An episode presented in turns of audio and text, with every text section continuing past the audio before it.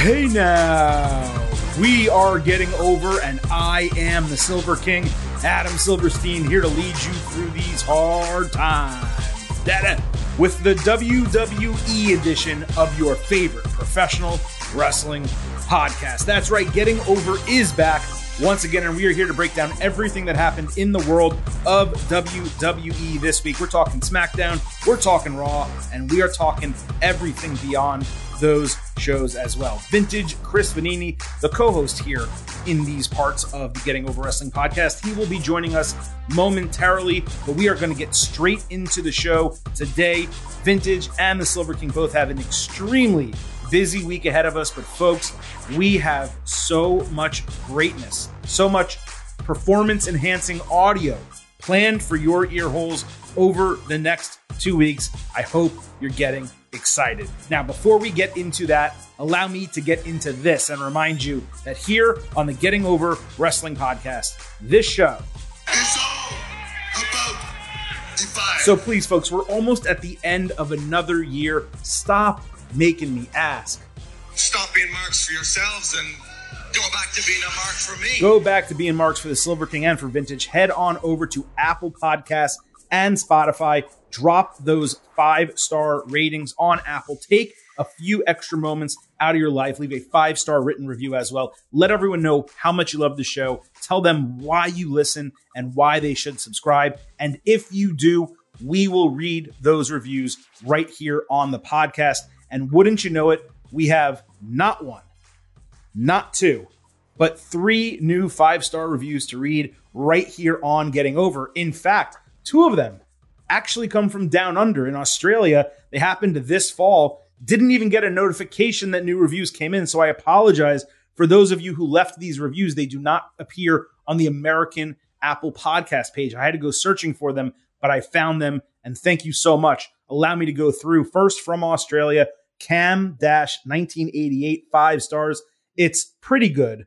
Listening is worth the time. I've been here since the beginning. I followed BC from Cheap Heat to ITC, and that's where I met the Silver King. He says what we were all thinking and is unbiased and reasonable in his logic. Great job, guys. You are my favorite wrestling pod. P O D all caps. I don't know why you did that, but Nice. Cam, I very much appreciate it.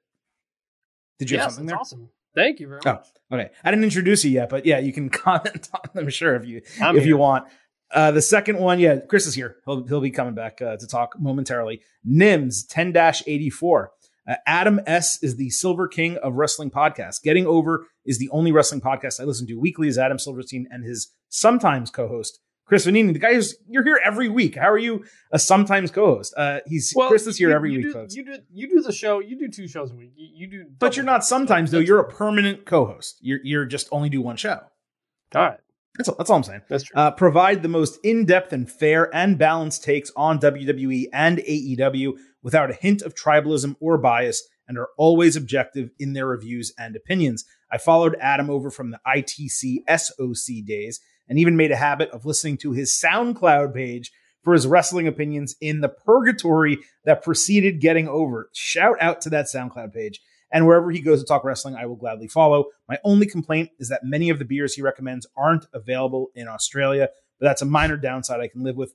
Thanks for the great pod, Adam and Chris. Well, Nims, thank you for that great review. And I'll tell you, if you come here to the United States, especially if you come to South Florida, I'll get you some of those beers that I talk about. And lastly, uh, from the United States of America this time, this pod is FTR seven star guys and top guys.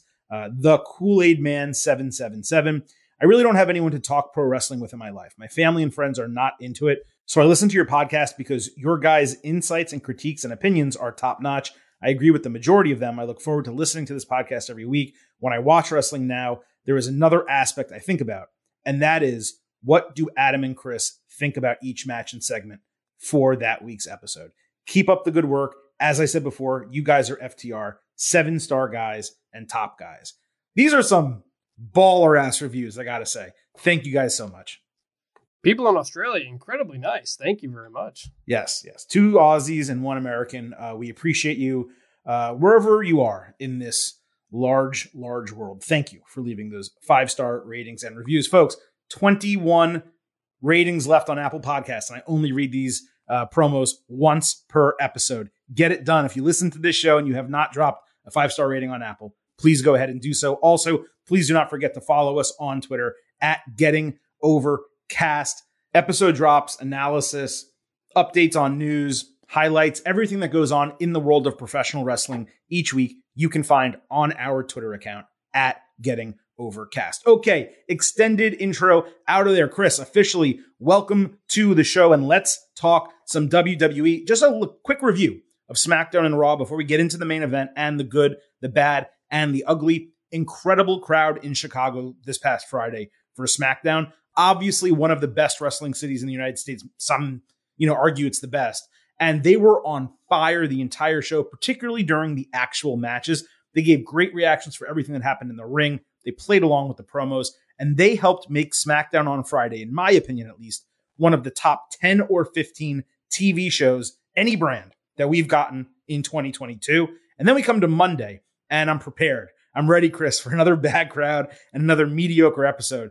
And to my delight, we got a major step up from what we've been given recently, both in terms of the creative and the crowd. Des Moines, Iowa, they may not be a SmackDown crowd, but it was hot all night. They reacted just the way a wrestling crowd should. And the booking of Raw from start to finish was the best in at least a month, if not longer. All in all, I thought, Chris, it was a really strong week of WWE TV leading into the holidays. Yeah, SmackDown Raw, best one two weekend shows we've gotten in quite a while.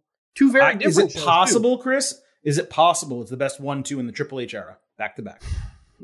It, it's hard to say. My memory is not that good, but it, it is the first in quite a while, and two very different shows. SmackDown was yes. heavy on the wrestling.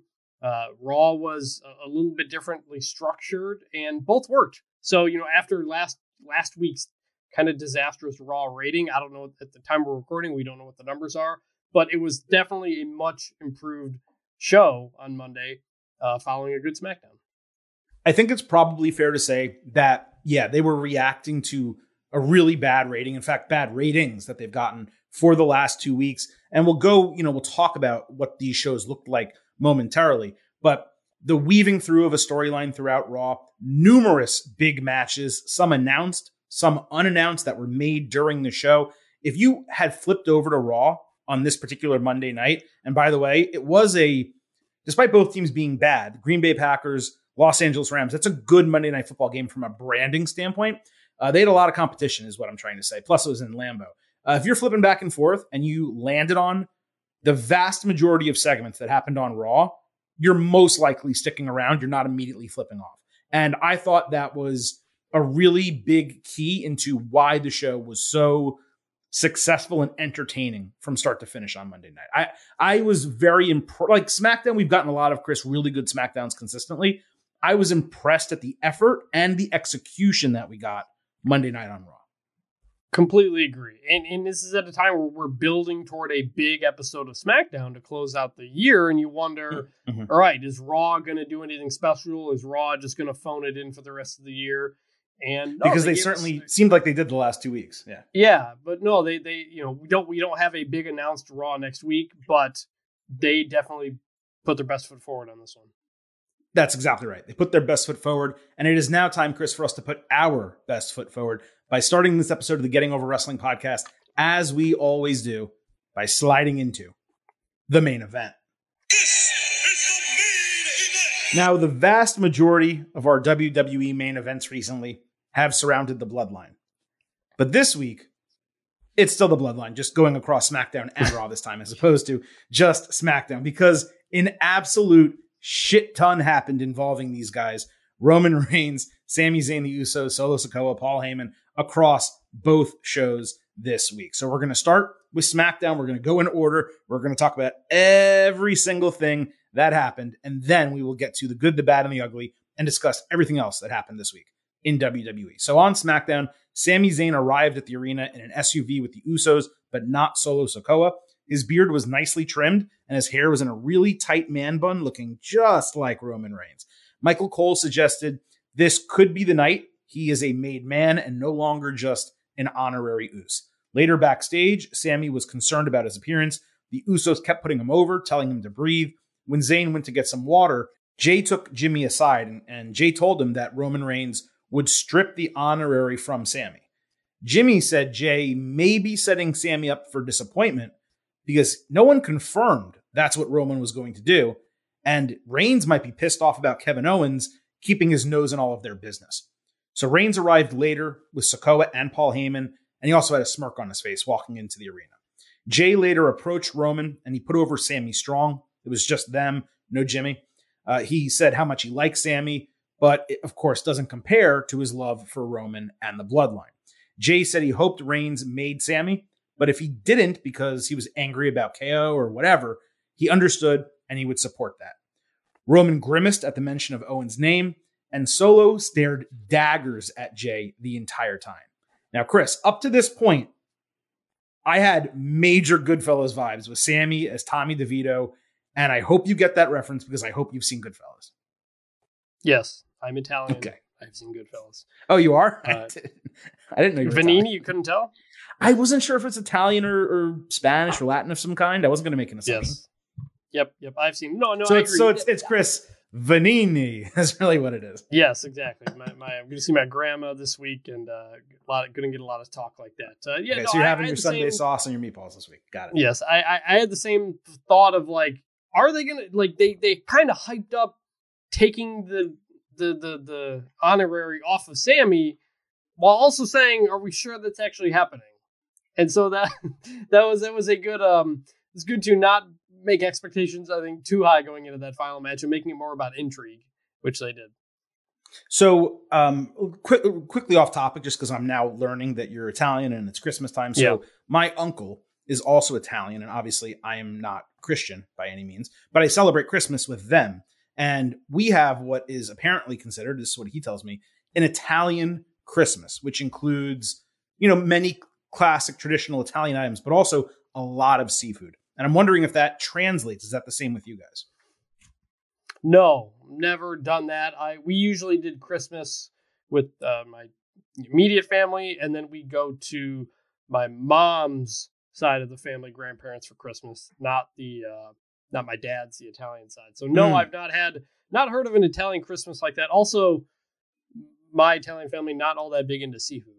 So gotcha. That that's I just think he likes to buy like lobster and shrimp and scallops, and so that he just sure. he just told me that's what it was forever. But hey, I like it. I get to enjoy it, so it's no problem. There here. It's lasagna, lobster, and it's like okay. I'll, if, I look forward to Christmas every year. Anyway, let's get back yeah. to the wrestling. Um, so what we just talked about, this was so well executed.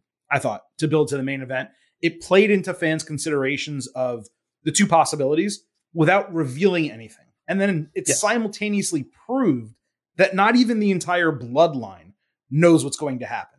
Though it did seem like Rain, Sikoa, and Heyman were on the same page. So I looked at it at that point like either Jay or Jimmy, or perhaps even both are in the dark. And it was interesting also, Chris, to see Jay be so fully on Sami's side because Zayn has not only changed his perception, but he's actually now made Jay a bigger supporter than Jimmy, who for all this time was his guy. Yeah, because remember last week we got uh, Jimmy saying to Jay, "Hey, like he lied to your face. Like, are you cool with that?" And so like Jimmy's all in now, and uh, I'm sorry, Jay is all in. Jimmy's He's the one in. who's like, "All right, let's not go like too far on this." And so it's kind of like they're they're they're kind of polar opposites. Where like if one goes one way, one starts to pull back the other way, and it's just yeah, it creates an interesting dynamic between all of them. And the, idea that they are in the dark and that they're not arriving with Roman, just like just like a different way to approach an episode of SmackDown, and it, it, was interesting TV. Yeah, they're clearly set up into two crews. It's Sami and the Usos, and then Roman, Sikoa, and Heyman. And then when they do show up on Raw, Solo almost comes as like the representative of Roman for the rest of his family, which is really interesting when you just think about all the different dynamics at play uh, between the groups. So yeah, just something I wanted to note. So anyway, so when Jay left Roman's office, whatever you want to call it, Reigns immediately told Heyman to call Adam Pearce. Remember, Jay had just mentioned Kevin Owens to him, and he got really upset at that. When Pearce eventually arrived, Heyman proposed Reigns and Zayn against Owens and a partner of his choosing. Pearce asked if they wanted it that night, so they all laughed with Roman insulting Chicago. He would never have that match in that city. Then Pearce suggested the Royal Rumble. And for a second, Chris, I was like, you don't tell me they're not putting a title match on the Royal Rumble after all this time. But instead, Heyman said, we want it on the final SmackDown of 2022, congratulating Pearce for his score, him getting that match. Then Solo got in Adam's face and told him to leave. Now, it sure to me, Chris, felt like a big, big mistake to announce this match in this segment with Pearce Because, look, there was a purpose behind it, okay? That was to show that Jay, in trying to help Sami, actually ruined his big night by putting Owens back in Reigns' head as this obstacle that needs to be overcome. But it drastically reduced the anticipation of the main event because now we knew Roman was going to team with Sami. So he clearly wasn't going to like excommunicate him from the bloodline or anything. So it took that option completely off the table. All they had to do was save the announcement for the main event segment with Roman saying that Jay reminded him about KO. And that's a really simple booking. You don't even need to show him meeting with Pearce, Just saying that we're calling Pearce in, you know, then you can have Heyman or Reigns in the ring say, We spoke to Adam Pearce and we got this match made. And all the dots are connected. And if they had done it this way, it also could have potentially reignited tension between Sammy and Jay going in the opposite direction because Jay inadvertently delayed Sami being a made man. I was actually kind of surprised that no one like thought this through because at least to me, this is a whole main event where I'm going to really be praising the storyline, but to me this was a glaring error in the entire process. Well, I can tell you that my brother texted me at the beginning of SmackDown. I was like, they might turn on Sami at the end of SmackDown. And then that segment happened, and he was like, "Oh, I guess not then." You, you right? You, you, there was intrigue Why for the main event of of what was going to happen with Sami, and then you just didn't do that. You, you could totally hold the match part for, for the end, and, and just set up, be like, "All right, Sami, you're going to prove yourself. We're going to ha- Pearce get out of here. All right, we're having a match." Like that's yeah. I just it was weird to give it away in that moment. Yeah. Like literally all he had to do was, Sami, you were going to be a made man tonight, but Jay reminded me about KO and we spoke to Adam Pearce, and this is what's going to happen. And the, and the, and you're at the same point as you would have otherwise been without giving it away. Yeah. Right? Yep. Mm-hmm. Okay. So the bloodline comes out in the main event and everyone except for Sami is wearing new Island of Relevancy shirts that had all six of their faces on it, Zayn included. Reigns said they dominated war games, and then he dapped up his blood one by one before pausing and also dapping up Sami. Reigns said tonight is the night, and that every night's a good night for him, but it was going to be a good night for Zayn. Sami looked completely dejected when he said this. Roman said they have a KO problem. KO won't leave Sami alone. He's dragging him down. And now, because he's a problem for Sami, he's a problem for the bloodline. And the solution is the tag team match that we already knew about, so they never have to see KO again. Sami co signed, he called Owens a cancer, and he said, I'm his only friend. Then he paused and corrected himself, saying he was KO's only friend. Suddenly, out of nowhere, John Cena appeared on the Titantron, saying he got a text from KO informing him that he's had a WWE match every year for two decades except 2022. And of course, that led to Cena agreeing to be Owens' partner in the match. Reigns could not help but like angrily laugh. Zayn looked dejected again, and SmackDown went off the air, kind of with Reigns almost consoling Sami, I would say. Now, obviously, this was a home run. The Cena surprise was a nice touch, and the promo was damn funny that Cena cut. Sami was excellent as always. I thought Roman perhaps could have snapped his head back when Zayn said, I'm his only friend, and sold it a little bit stronger, but the segment was good enough. The clear assumption is they're going to lose with Sami taking the fall and then KO fighting Reigns at the Royal Rumble. It'll be interesting to see if that actually happens and then how that match plays out. But in terms of what we got Friday night on SmackDown, again, all of it was super strong. I loved the way they executed this main event. If they just took that Pearce meeting out, I think it would have been even better than it already was. There, there was one other part that gave away that Sami was not going to get turned on in this episode, and that was, as you mentioned, the new T-shirts. Right. you know, when when you see a new Bloodline shirt with Sami Zayn on there, he's probably not getting kicked out of the Bloodline that night. So Um, it, uh, it's not a Y two AJ situation. Um, so it, uh, yeah, no, it the whole thing was good. I, I, they set it up well. It, it, it made sense. There was one part of what they said that won't make sense on Raw, which I'll get to after, which I'll get to when we get to Raw. But this all worked, and look, John Cena's there showing up in that that uh, that hat that you kind of liked but kind of didn't like, the old Oakland Raiders. Well, I love the hat. I just I'm not a John Cena fan. Well, yeah, but you would you would you the hat saying hustle, loyalty, and respect? Would you buy that hat? I would not buy it because I'm not a John Cena fan, but I love the design. But but are but, anyone who is a John Cena fan should own that hat. I believe. But a casual person's not going to know it's John Cena, right? Necessarily. Uh, probably not, but I also don't want to walk around with a hat that just says hustle, loyalty, respect. Okay, that, that that's what I was trying to get to. That's what I was trying to get to. So, but I love uh, it. I love the hat though. Straight up, I love it. Yeah. So yeah, no, this this whole thing worked, and you know what I love John Cena to actually be there. John Cena's music hit. Yeah, would I love for his return to be a surprise and not like a pre-announcing? Yeah, but look, this is just for our go home SmackDown or end mm-hmm. of the year SmackDown type of event. It's not that big of a thing. It's just a one off. And if Cena's going to come back for a one off, that's fine. It is kind of weird that we didn't have him for an entire match all year. I had yeah. not realized that. Uh, Kevin Owens apparently a big uh, a big uh, tracker of WWE statistics, texting John Cena that information. Kevin Owens, as I'm going to mention, as I'm going to mention in a moment, Kevin Owens is the one guy who knows what's going on at all times. Yep, yep. He's the one person on both shows who just knows what's happening. Uh, I, I do find it interesting that the way they did the Cena thing because I mean, maybe they were possibly having ticket sales problems in Tampa. I doubt it. Maybe they're just trying to build anticipation for that show so it gets a monster rating, which is most likely what it is. They want that show to be a 2 5, a 2 7. Like they want to try to get a huge rating for that final SmackDown of the year, just like they did the final SmackDown of last year, which was a monster show.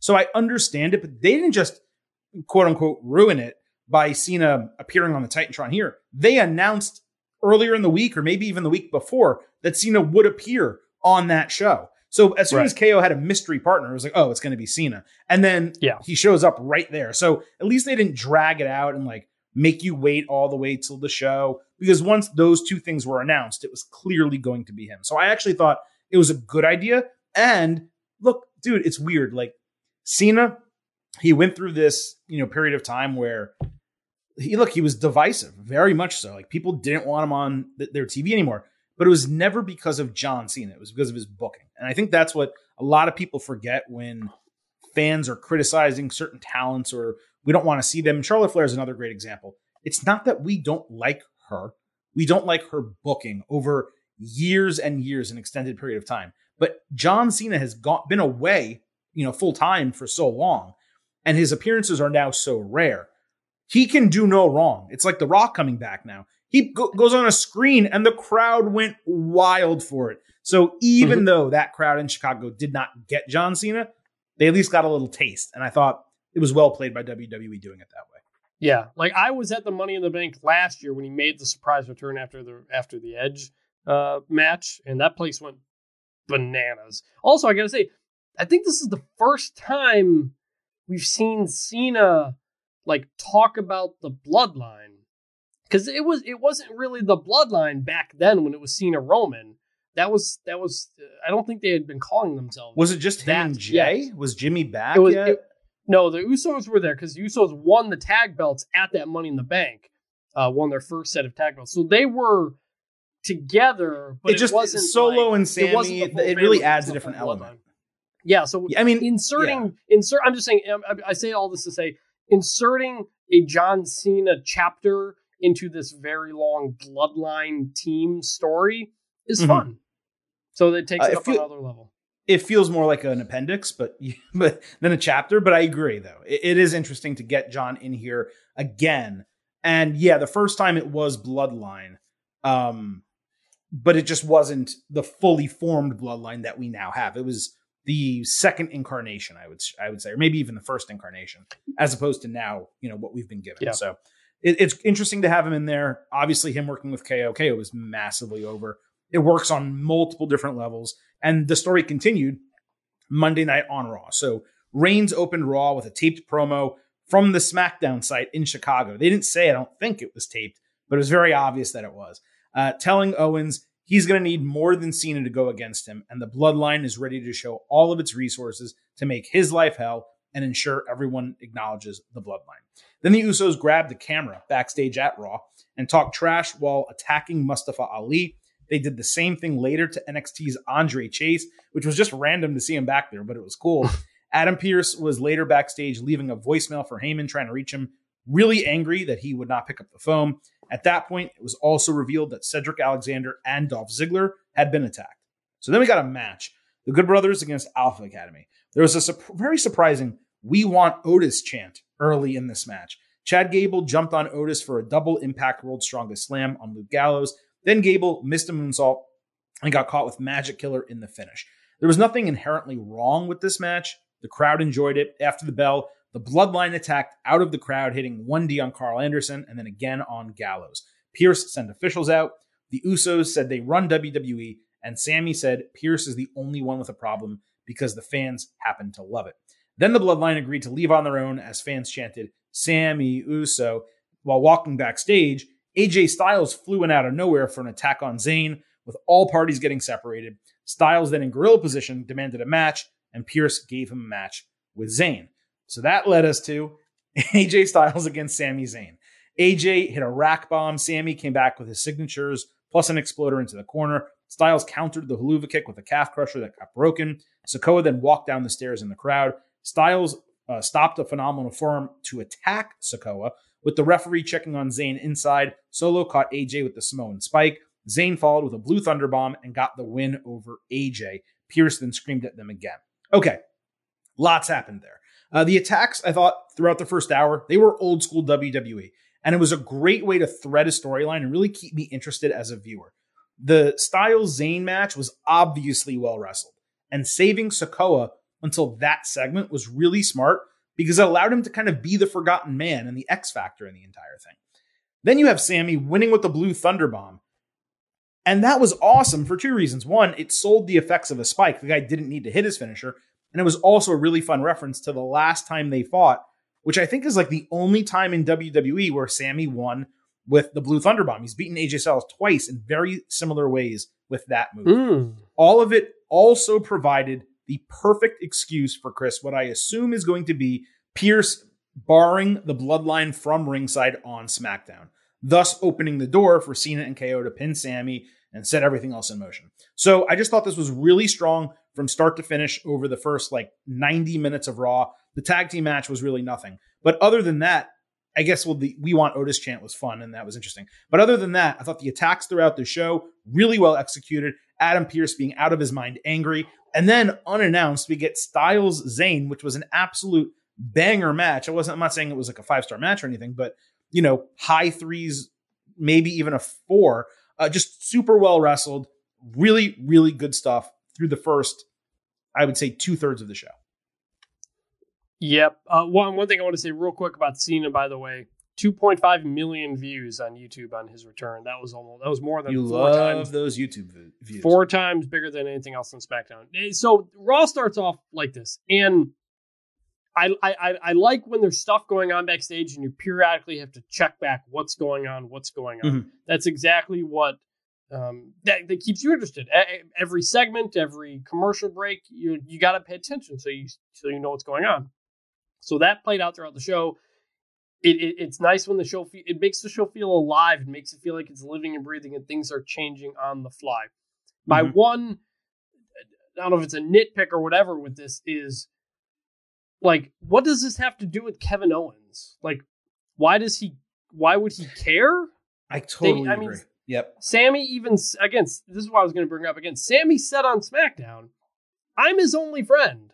So like, there's no, there's nobody there on Raw. They told us that there's nobody well, on Raw who cares about Kevin Owens. So why would Kevin Owens care about them getting beat up? I get the idea of it. Like, you know, you just you, you try to do these things to bait him out, bring him out, whatever. But that just kind of, just off the bat, just kind of was like Kevin Owens isn't like the I'm gonna save the baby face type of situation. He stunned uh, uh, Elias last week after saving him, so it's not really his thing. That was my only kind of nitpick about it, but the general idea of it, of just like the bloodlines there wrecking shop, I love that. That's what I wanted Judgment Day to do back in the day. Mm-hmm. Like anytime a faction is just wrecking shop backstage, I like it. No, you nailed it completely. So there's two ways to think about it. One, you're right. Owens has no other friends besides Sami, who technically in storyline is no longer his friend. But because he keeps saving people who the bloodline beats up, he's starting to gain friends. It's a storyline that really would actually work, Chris, leading into like a War Games match or a Survivor yeah, Series match I, I where this guy is the captain. Yep. I, yep. I feels kind of. I was, I was like, I was like, this is this would be a great build to Survivor Series. Like, this is how this is yeah. going, but we just did it. Yeah. Or if they did like a, an elimination or something like that, like it would just make a ton of sense for them to do it that way. Um, but from a logic perspective, you're a thousand percent right. And I had the exact same thought. The opening of Raw, Reigns is like, well, since you're giving us so much shit and you're creating chaos in our life, we're going to create chaos in yours. And we're going to basically come to Raw and beat the shit out of everyone there. As if he's like the GM of the show or the world champion or something, right? Where they're about to have like a unification match. And so he's going to, you know, mess up his domain. Raw isn't his domain. I mean, it's where he's employed in kayfabe, but KO doesn't give a shit about Raw like like like the other people on the show or anything like that. So right. it was a very convoluted way to excuse this, you know, and make and put this into motion. That said, it was super entertaining. So like, yes, those things can be excused. But you are a thousand percent correct, and there was not really a logical reason for them to beat up other people on the show because why would Owens care? You know how you tweak it? You just say, We're coming for you, Kevin Owens. They're looking for Kevin Owens throughout the building, beating up people on the way as they try to find him. Anyone who gets there in our way. Exactly. There Agreed. you go. That's like that's all you had to do. It would make total sense. Again, it's kind yep. of nitpicky. I liked it, but I just it was, no. We're listen. We can't just strange. sit here and pray. You know, even though you like something, there's still legitimate criticisms, and now we found two right already in this, and both were, in my opinion, completely legitimate about it. So, all right, there's more. Still more from Raw. So Seth Rollins opens hour three. He's back home in Iowa, so he gets a great reaction. He spoke to Roman directly in the camera, saying, Mondays belong to me, not you. Austin Theory entered to You Suck chance, and Seth was really funny, clarifying that the fans were talking about Austin and not him. Theory said Rollins claimed the United States Championship was the title on Raw, which means the champ is here because he walked in the ring. Clearly a John Cena reference. Are they teasing about WrestleMania? We will find out. Rollins said he may have the title, but Theory's not on his level. Theory said Rollins keeps fumbling the ball when WWE gives it to him, and he called him the third most successful member of the Shield. This was a notably strong promo segment between these two. Rollins and Theory, they play off each other well, and this was just classic storytelling with young, hungry newcomer uh, going after one of the most accomplished veterans in the company. We've seen this with The Rock, with Chris Jericho, John Cena, plenty of others, obviously. Theory more than held his own against Rollins, which was important. The shield line was nails. There's a legitimate intensity in this feud that it really has me wanting to see the title match in two weeks a lot more than I did going into it. That's the goal. You know, I don't think they hit a grand slam, but they hit a solo homer. So as this promo is going on, I'm thinking this this lacks the the edge and the intensity that I want to see. They're both doing promos in the same style, which is a lot of sarcasm, which is a lot of like dismissing the other guy in front of him, and it was just like it wasn't connecting with me. And then Theory delivers the Shield line, and Rollins flips out, and then mm-hmm. it changed, and then uh, then it was like, all right, now we have the edge, now we have the intensity. Seth like Seth is being serious about this whole thing and and and and it worked. Like that was the moment that got me into it. Similar to Rollins Riddle, where it wasn't until they mentioned the the wife and family thing that it really got intense. And mm-hmm. now we finally got there with this one. And so now I'm feeling it a lot more than I had been. So this promo to me was the step forward in this that we needed. Right. It put it over the top to not just a match that, oh, that'll be cool that two good guys are wrestling, but I want to see this match and yes. and that's what you need that extra sell right at the end of there. So as you as you noted, when Theory dropped that line about the Shield, Rollins went absolutely wild. He challenged him. He wanted the title match immediately on Raw. But as he did that, the Usos appeared beyond the barricade, and Rollins told Theory, "Hey, we'll put this shit aside for now. We need to team up. and basically not get our asses kicked. So Theory starts taking off his jacket, pretending like he would join Rollins. Instead, he put it back on, slid outside the ring, and that let the Usos beat him down two on one until KO ran in to make the save. Pearce again ran down with officials. The faces challenged they wanted a match right away, and Pearce made it happen. So we got Rollins and Owens against the Usos in a non-title match. Backstage, Rollins said they're great together, and they, he wondered, he's like, why did we ever stop teaming up? So Owens reminded him about their feud in a hysterical back and forth. And there was even this, there was one sequence, I'm probably going to butcher it, retelling it, but they're going back and forth as Rollins like, I don't really think that's me. And KO's like, I'm 98% sure it was you. So Rollins is like, so you're saying there's a 2% chance. And Owens is like, I'm 100% sure it was you. It was. He said, he said I was being nice. I was being nice by saying 98.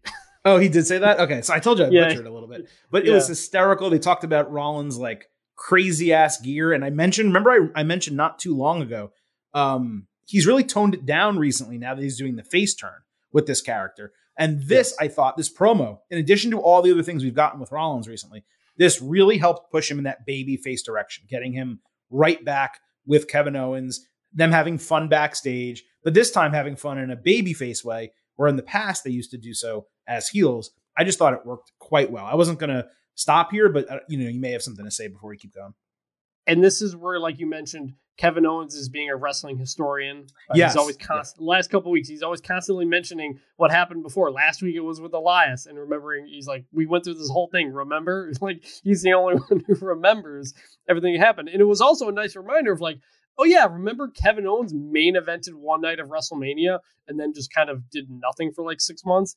Now he's back in the picture on top of everything. So it was it's nice to see him get back to that point did nothing. He was harassed and gaslighted by Ezekiel Elias for yes, four months. Like, for mean, many, I, for months and months and months. For way too long. Last week.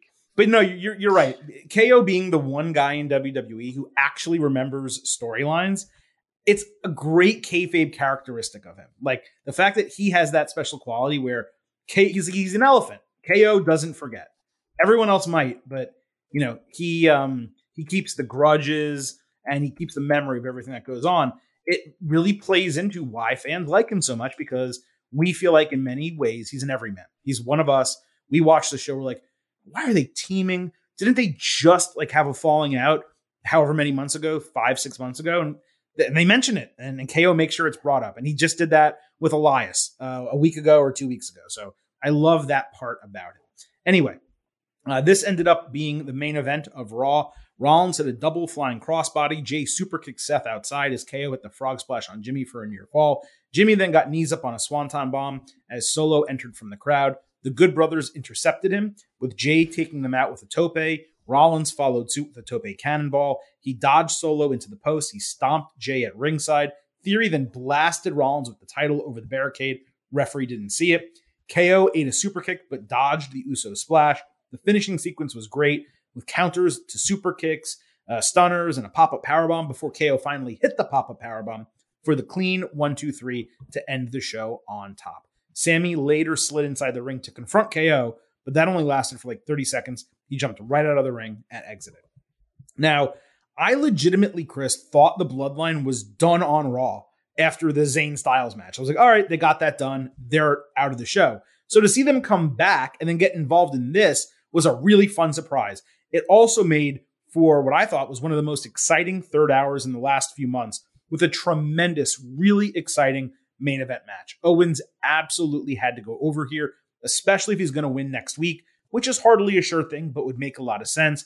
But the main event action was fantastic. It was a perfect capper to a damn good show. And let's not forget, they just beat the tag team champions. And the last time that happened was with Sheamus and Drew McIntyre and they got a title match where they were supposed to. Obviously, Drew McIntyre was injured, so that didn't happen. But now coming out of this SmackDown, I would not be surprised if we see Kevin Owens and Seth Rollins get an opportunity to go after the WWE undisputed, whatever you want to call them, tag team champions. Because sometimes, Chris, when a champion beats a champion, they get a championship match. Beat the champion to be able to beat the champion. That doesn't make any sense. All right, but I butchered that also. You get the point. So when the when the um when they announced the match, I thought, why didn't we open the show with this? Why didn't we open the show with Rollins in Iowa doing his whole thing?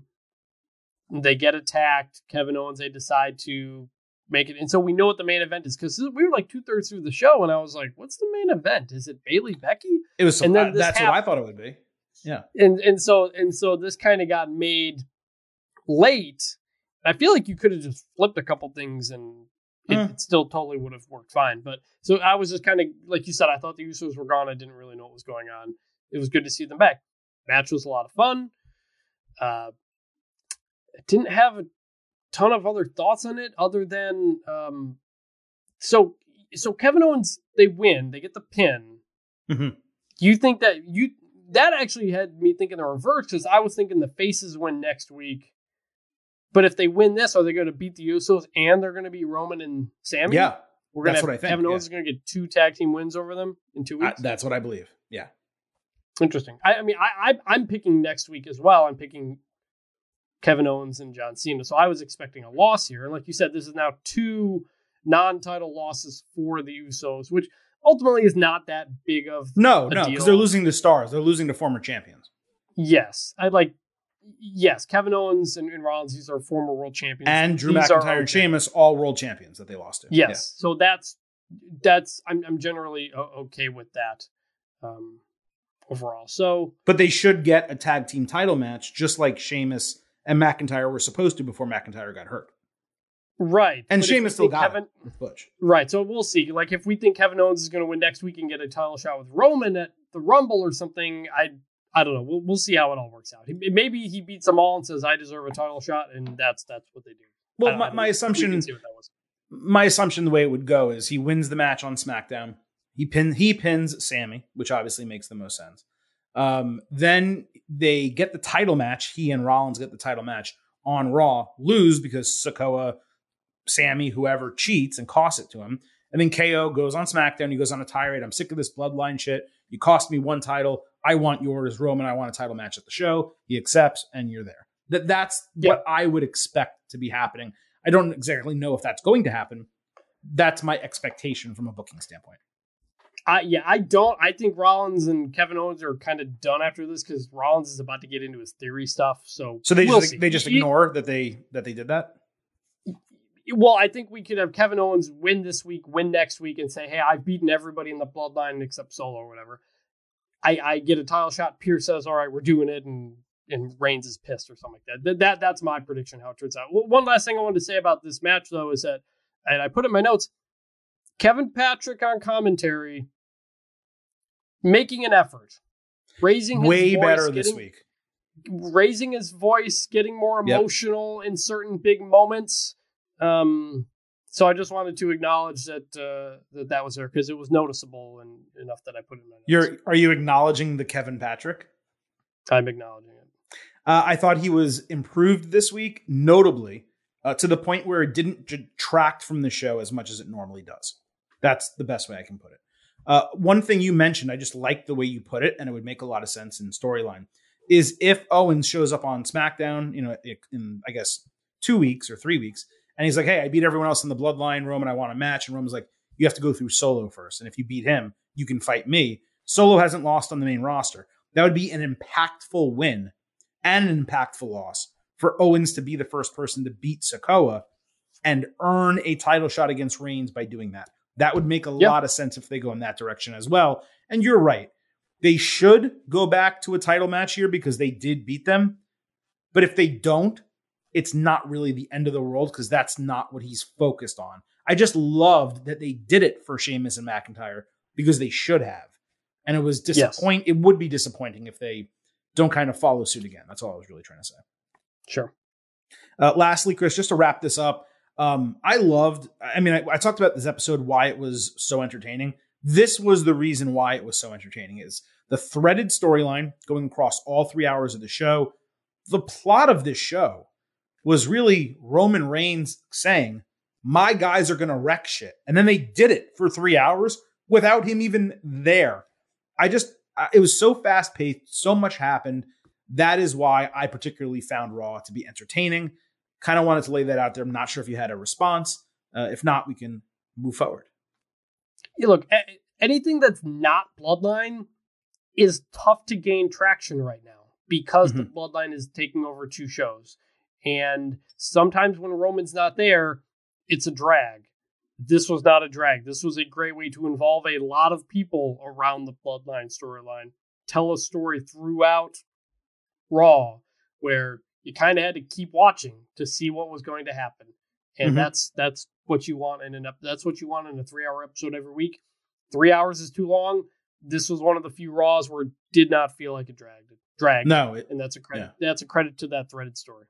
And they also, by the way, paid off all parts of that story in the main event because you had the Good Brothers involved, you had mm-hmm. Owens and Rollins, and you had the entire bloodline out there. So they li- they literally told the story all show and then paid it off in the main event. So if you stayed around and watched that show, your time was valued and appreciated by the people who were creating the content for you. And there are many Raws. In fact, the vast majority of Raws. No, you could book them. You could be the greatest booker of all time. It's very tough to book a three-hour wrestling show, especially on a weekly basis there it's very rare that you get a raw that pays off within itself the way this one did. And i appreciated that. That's why the show this particular monday was so good. Chris we have a ton left to talk about here on the getting over wrestling podcast wwe edition. Let's continue our talks with our second segment every single week the good the bad and the ugly. And spade a spade. It just is what it is. But you can't give credit to anything dude says. Same dude to give you ice and you own some. Jordan, it's time to wake up the dead. You sound a little naive in the articles that I read.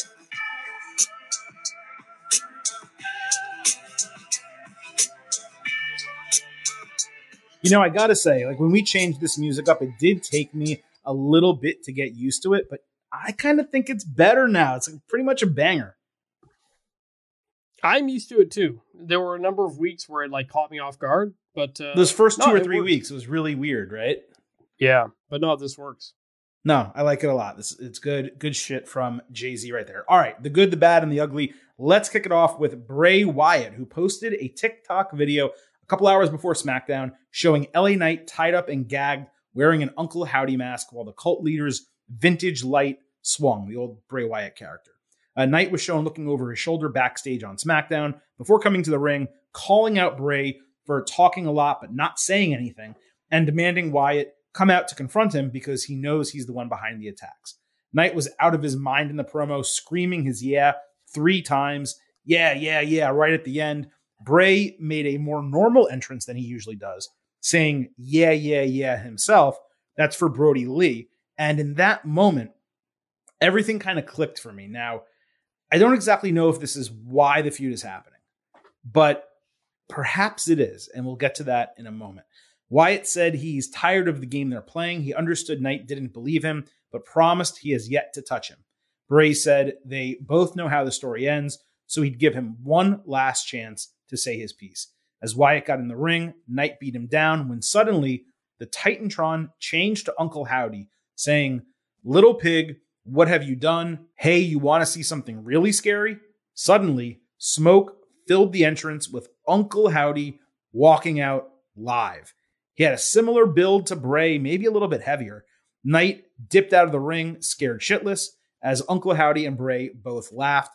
And that part of it went on like three times longer than it actually needed to. so a lot of stuff fell into place. Okay. Friday was Brodie Lee's birthday. Rest in peace which is why they waited to not only release Bray's new theme, but unveil Uncle Howdy and take both this feud and the reveal of Wyatt's gimmick to the next level. When Bray returned, there were two trademarks that were filed Uncle Howdy and Uncle Harper, of course, referring to Luke Harper, Brodie Lee. And as we've noted, there are a lot of elements about Bray's entrance in the White Rabbit videos that reference Brodie. Beyond that, and this might just be a pure coincidence, I never really put two and two together that Knight's sign off is yeah, and then yeah, yeah, yeah. That's the phrase that Brodie's known for saying. Now, this reveal raises even more questions. We know this is meant to be a separate person, Uncle Howdy, but given they were covered head to toe with prosthetics and a mask and the whole deal, it could just be a double working as a stand in for Bray, or it could be a wrestler soon to be revealed, perhaps a Bo Dallas, which is the assumption that I think most people are making. My only gripe was they lingered way too long on the end. This probably should have been in the main event. That way it could have just cut off, and that's the way the show ends. But on this particular show, it could not be in the main event because of what was actually in that spot. Also, the production elements here were tremendous. Knight's promo was super strong. The crowd really is buying into him and his catchphrases. This was beyond good, in my opinion. Yes, this was a good, and it was a reminder that LA Knight is largely the one carrying this story. And you're right, he is getting over with his catchphrases. He comes in and says, Let me talk to you. And the fans cheer. And he turns it around by saying, I don't care what you guys think, or something like that, and got them to boo. So he, again, he's very, very good at, at that and on the mic. And when it's just Bray, I'm not that interested. When LA Knights, when they're playing off of each other and LA Knights involved, I'm interested. And this was interesting. And it was also weird, like Bray coming out holding a mic in his hand. I don't think we've like looking like a normal wrestler. I don't think we've ever gotten that before from him. No, like, it was in his very entire different. career. it was like, it was Oh, so ever? Oh, ever? I'm sure he's done it at some point, but yeah. to, to just have him come out, walk normally, and be like, you know, to walk out with the mic and start talking to the top of the ramp, um, not like in a character. That was just it was bizarre to see because it was just different, and it wh- which plays into the story Bray is trying to tell that he's not that thing. So, uh, this was good. This was entertaining.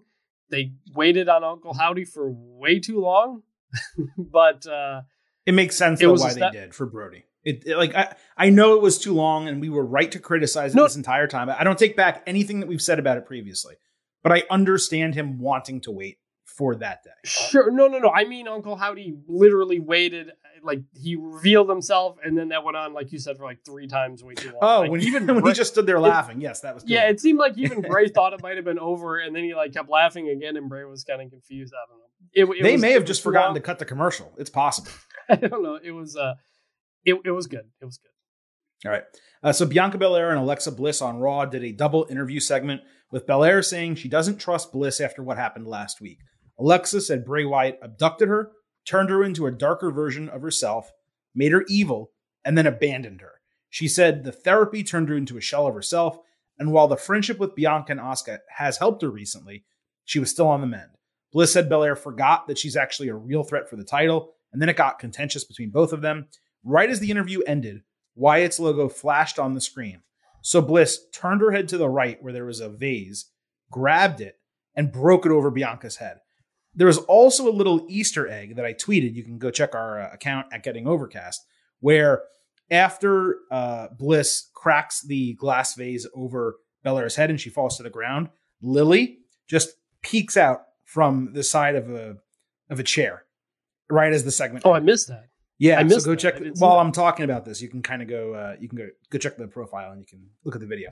Uh, this was extremely well done as an interview segment and just a character development segment, building of someone's tale. Right.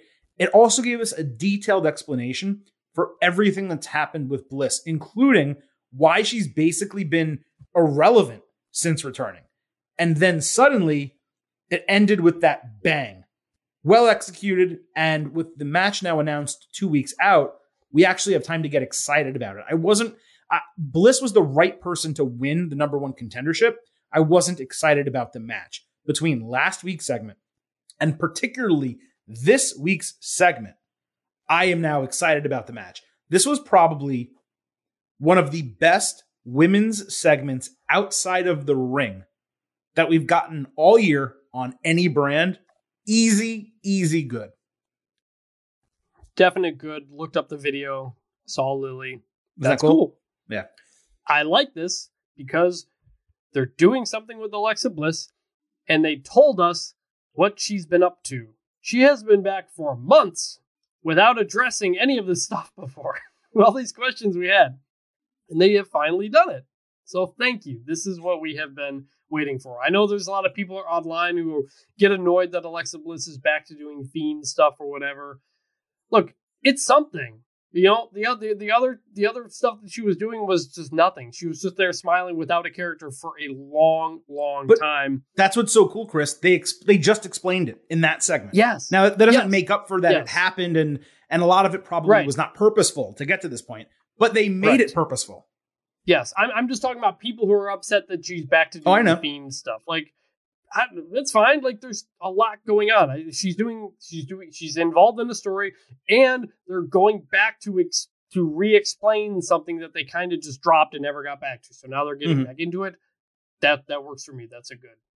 Well, I'm glad you mentioned that because John Joyce at Air UNH 23, he wrote him. I know you guys have wanted to keep Alexa Bliss away from Bray, but I gotta admit, I'm digging what they're doing with her.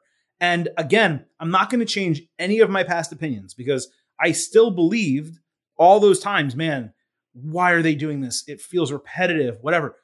There's no doubt that my mind has been changed the last two weeks. Like, very simply put, last week they gave us a little taste at the end of that segment. And then this week they just nailed it. Like, I'm now very curious to see what actually happens. Does he draw her back in next time on SmackDown? Does he address the fact that she mentioned his name? Um, does he acknowledge her the way she's acknowledging him that he's returned? What do these flashing things on the Titantron and on the screens? What do those turn into? And if Alexa does change and does go heel, does she just revert back to that same character that we really got sick of? Or does she become something different? And is that something that we like? So, John, I completely agree. Um, for a while I was really worried about it, and I was I was just kind of concerned that they were going to use it as a crutch, basically. Here, they're telling Alexa's story parallel to what's happening with Bray Wyatt, and because of that, I am now starting to turn around and like it very much. Well, to be clear, I didn't not like the idea of her going back to Bray. I just I did. They had to do it. They just had her coming back. She's walking with Lilly sometimes, and there's just no explanation for anything and it's it, it's it's nothing. Once they started showing the stuff behind her, and you could tell, all right, they're going to get into something with her now. That that's fine. Plus, she's on Raw, Bray's on SmackDown, so like this could go so many different ways. They could not mm-hmm. acknowledge each other for a while. There's there's a lot of possibilities here. And the whole thing could just be that Bray's presence is back around, so it's affecting her. They don't even necessarily have to get back together. There's a lot of ways they can go with it. But John, you know, just to answer your question, yeah, no, it's changed my mind the last two weeks. I'm not suddenly now saying, oh, this is great and I can't wait for it. But I'll tell you what was great, what we got Monday night on Raw in that segment. By the way, one other thing, that's how you do an interview segment backstage. Like just in general, forget like yes, what actually happened. Yes. You have two people sit down, you ask them multiple questions, you allow them to be on screen for three, four, five minutes, however long that went. You don't ask two questions over 90 seconds. That's not a sit down interview. And I think a lot of you yes. know what I'm talking about when I say that. Yes, I mean, think back to the one of the greatest match promos. You've got The Rock and Austin, 2001, doing a face-to-face interview with Jim Ross in between them. Like, that's just that's a good way to set animosity in a different way. That's not a promo in front of a crowd. Love the Jim Ross interview with Mick Foley, the Jim Ross interview with Kane. I mean, there, there's so many like legendary interview segments. This Tri- wasn't a legendary one, but Triple H. Um, there, there, you know, this wasn't a legendary one by comparison, but in the short term, I'm going to remember it. I just thought it was so well executed. I was very impressed with what they did in that segment in particular. Chris, let's move back over to SmackDown. The Intercontinental Championship was on the line. Gunther defending against Ricochet. There was a top tier video package for Gunther showing him beating the shit out of people while training with Imperium in a darkened ring. Ricochet got one too. It was solid. It wasn't particularly notable. Uh, the World Cup trophy was in the ring for the announcements, and Adam Pearce immediately barred Imperium from ringside. Before the bell, Michael Cole also shouted out Match of the Year awards that I helped give Gunther from CBS Sports a couple years ago. So, did I like the build to this match? You bet your ass, and thanks, Cole, for the shout out. Uh, Ricochet took numerous huge chops to the front and back, of course. He also took a shotgun dropkick so strong it flipped him over. He took Gunther outside with a hurricanrana over the ropes, and then he hit a springboard moonsault. Rick got his head taken off with a boot, but came back with a twisting vertical suplex after trying and failing to hit it twice earlier in the match. Then he landed a perfect shooting star press for a false finish that sent the crowd into a freaking frenzy. Ricochet got chopped out of midair on a dropkick attempt and then power bombed, but he kicked out of a stack in another false finish. Ricochet slapped Gunther across the face in a last gasp, but he answered back and hit the last symphony for the win in 21 minutes and 30 seconds. Imperium came out after the bell with Braun Strowman making the save as the heels dipped out of the ring. Holy fuck, did this match bang, Chris? Pay per view quality on free TV.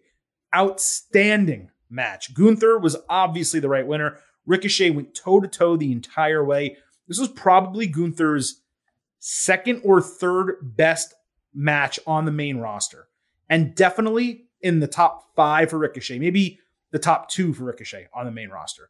One of the best TV matches of the entire year for any brand, 4.5 stars and an A. I came super close to going A plus here. And this also further established Last Symphony as Gunther's finisher. We talked a couple weeks ago about that needing to happen after it debuted, and it did. I guess you can probably make an assumption that I thought this was good. It was good. Absolute banger of a match. Probably one of the best TV matches in wrestling all year. The setup was great. Loved the vignettes for both of them. That's how you set the tone for a match and build it a little bit through the show. Love the vignettes. I also really would like that Imperium jacket that they were wearing. It is not on the shop. I looked it up, but it's like a kind of like a fitness jacket type thing. Loved it, the, the Imperium jacket that they have. Uh, the the Gunther kick out on the shooting star and the Ricochet kick out on the power bomb were awesome. Like they got me on both of those those 2.99 kickouts. So credit to both those guys. Uh, mm-hmm. Look, they built this up over a few months, really, since the last time Ricochet got that title shot. Like they worked to make Ricochet be deserving of this spot and make you feel like, hey, he's different. He's changed since the last time that they fought. He's got a chance this time. He won the World Cup. Like this was just textbook. This is how you build up two guys for a mid card title. They put on a banger of a match everybody feels more important. The Intercontinental title feels more important. It even makes the title look less terrible. You know, we hate that design, but it, yeah. it kind of like it means a little bit more with with Gunther having it. So like this was this was just a plus execution all around. That was a good one, yeah. Now I got to tell you, coming out of this, Strowman being in this feud with Gunther, it just kind of scares the shit out of me. Like, there's no way in hell that anyone other than Sheamus, maybe Bobby Lashley, but no one other than Sheamus at this juncture should actually take the Intercontinental title off of Gunther. It is such an obviously incredible booking to do that at WrestleMania. Now, I saw rumors Gunther and Brock Lesnar at Mania, and sure, that would be an enormous match also.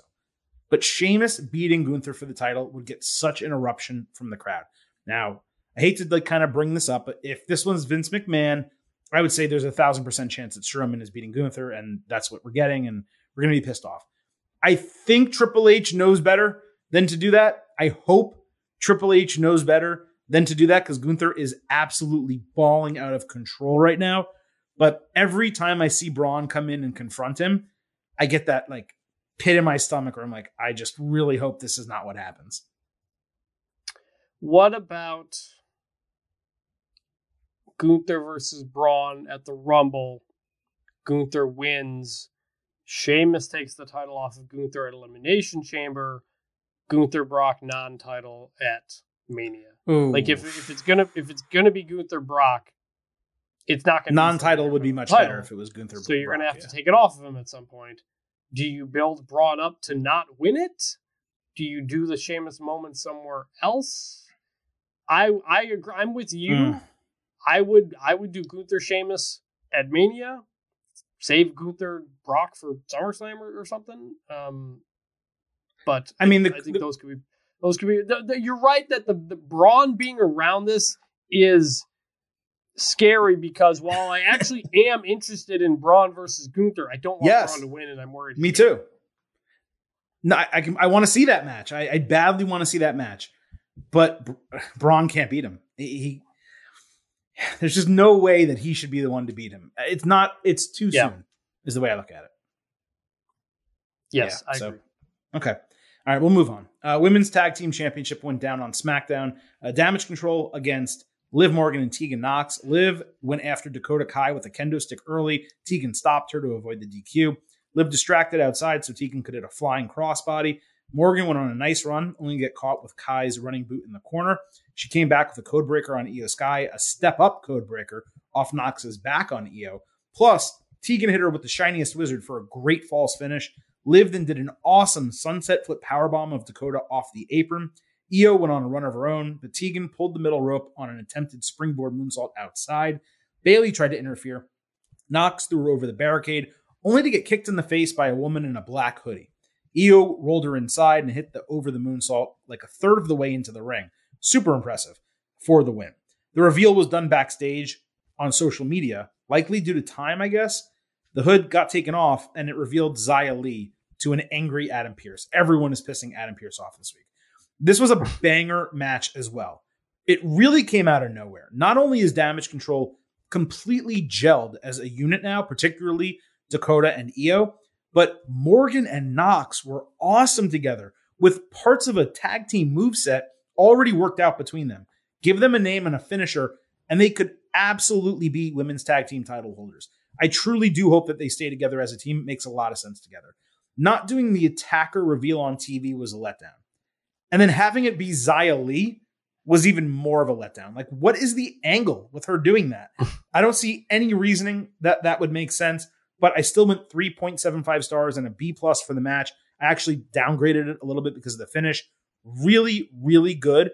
And I'm not saying it was the best women's tag team match in WWE, but outside of ones that are obviously going to be great, such as like golden role models against the Kabuki Warriors, this was like one of the best matches that wasn't that, if that makes sense. I was massively entertained by this on Friday night.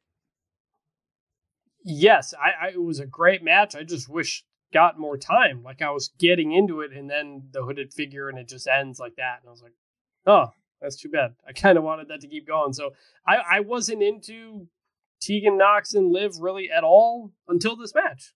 Like you said, they they, they well, it was only one so, week, so right. I, so yeah. like I was just like whatever, but they had a quality enough match that I was like, all right, like I kind of do want to see more of them, and I would give this a good. All right. Uh, Becky Lynch had a scheduled match with Bayley on Raw. Backstage, Lynch said that they've both overcome adversity, but while they've both done things that they probably regret, at least she, Becky, did it on her own. Basically, she dared Bayley to give her a clean one on one match. Except damage control came out to the ring with Bayley. Lynch hit the Bexploder and a flying leg drop. They triple countered suplexes with Becky hitting an inverted DDT. Bayley came back with a Bayley to belly off a counter for a near fall.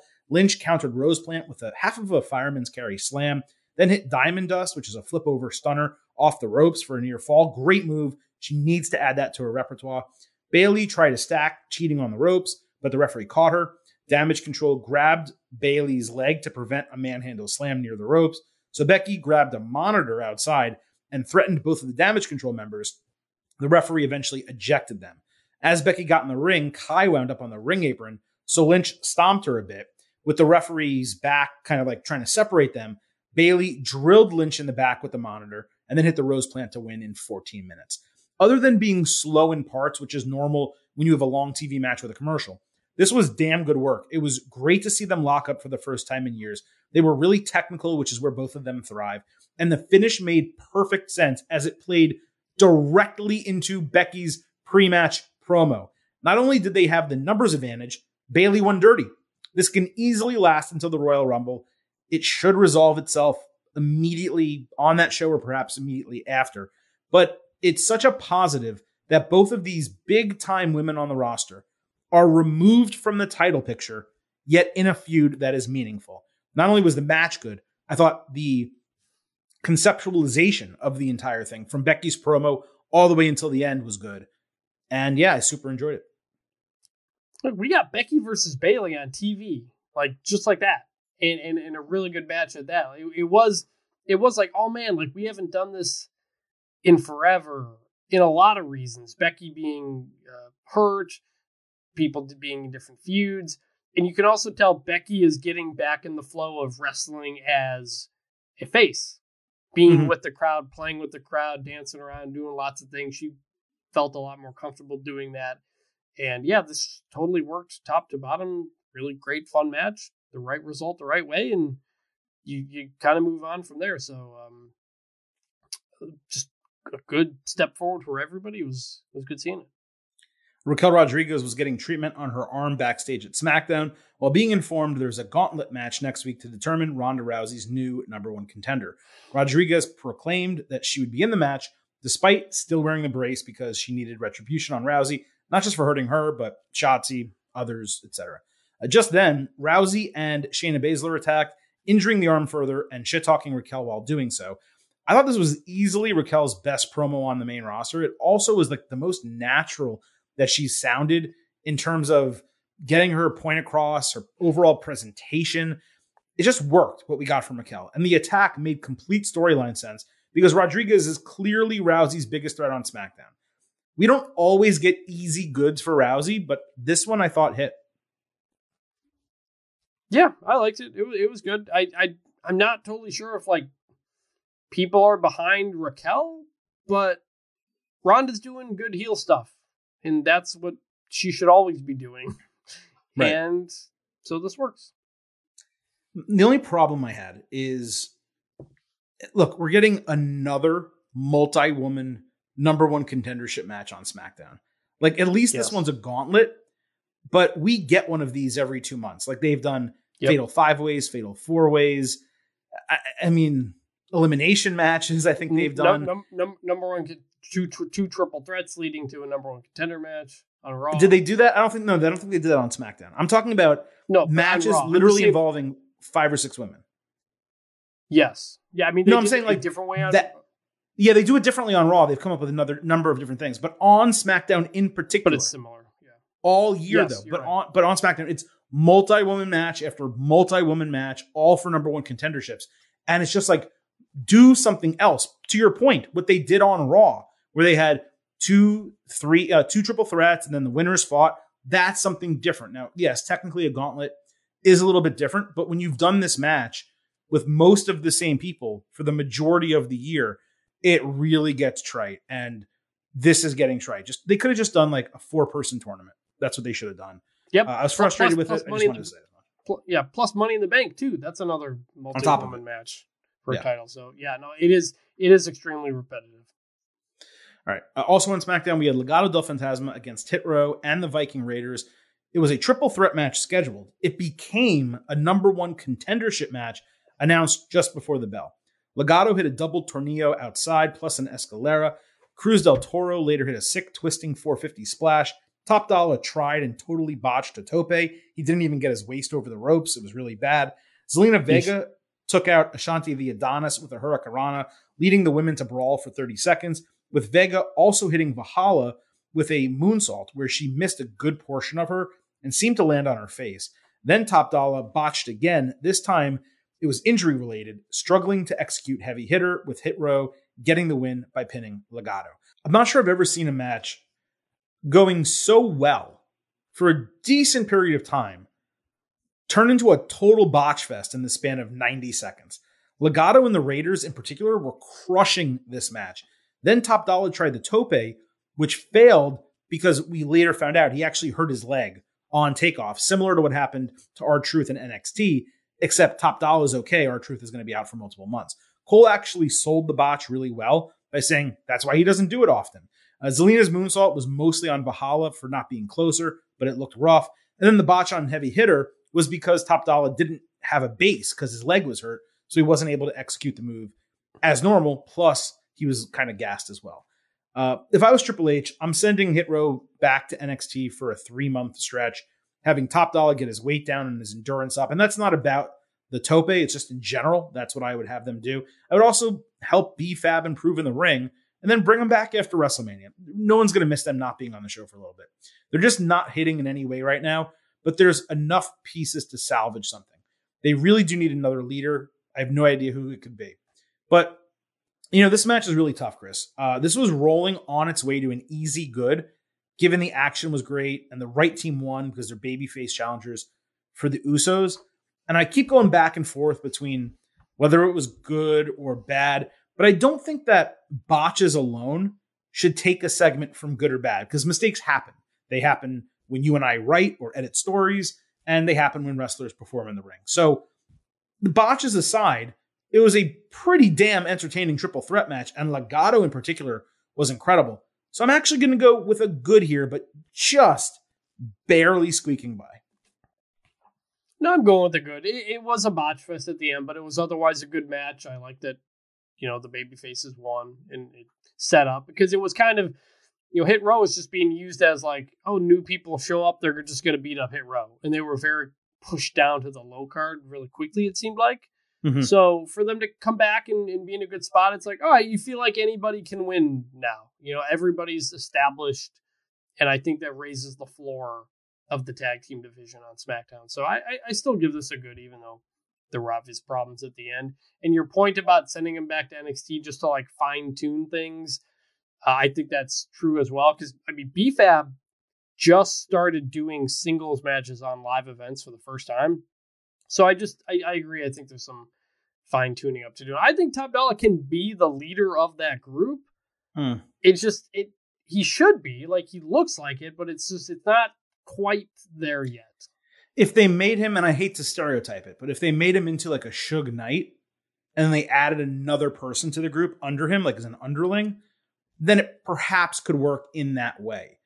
But his character, as it currently exists, is not believable as a leader of a group.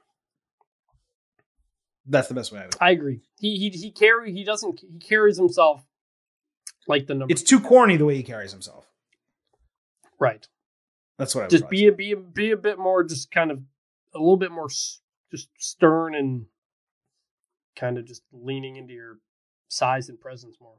Yeah, that that's what he would have to do to become the leader of them. And right now, they're just kind of aimless. I guess is the best way to put it. Uh, we'll move over to Raw, where the Street Profits fought Judgment Day. Montez Ford got pounced over the ropes by Damian Priest after being caught flying. Angelo Dawkins got the hot tag, but ate south of heaven, with Ford flying in for a frog splash as Priest covered him in a great sequence. Ford ate a shotgun dropkick from Balor when Akira Tozawa and Dominic Mysterio got into it at ringside, with Tozawa throwing a drink in his sensitive eyes from last week with Asuka's mist. Balor got caught distracted with a roll up, and the baby faces won the match. After the bell, Rhea Ripley found Tozawa, punched him in the face, and then challenged him to a match. so we got Tozawa against Ripley. Now he was really reluctant at the bell to go in and fight her, but the Profits pumped him up, got him in.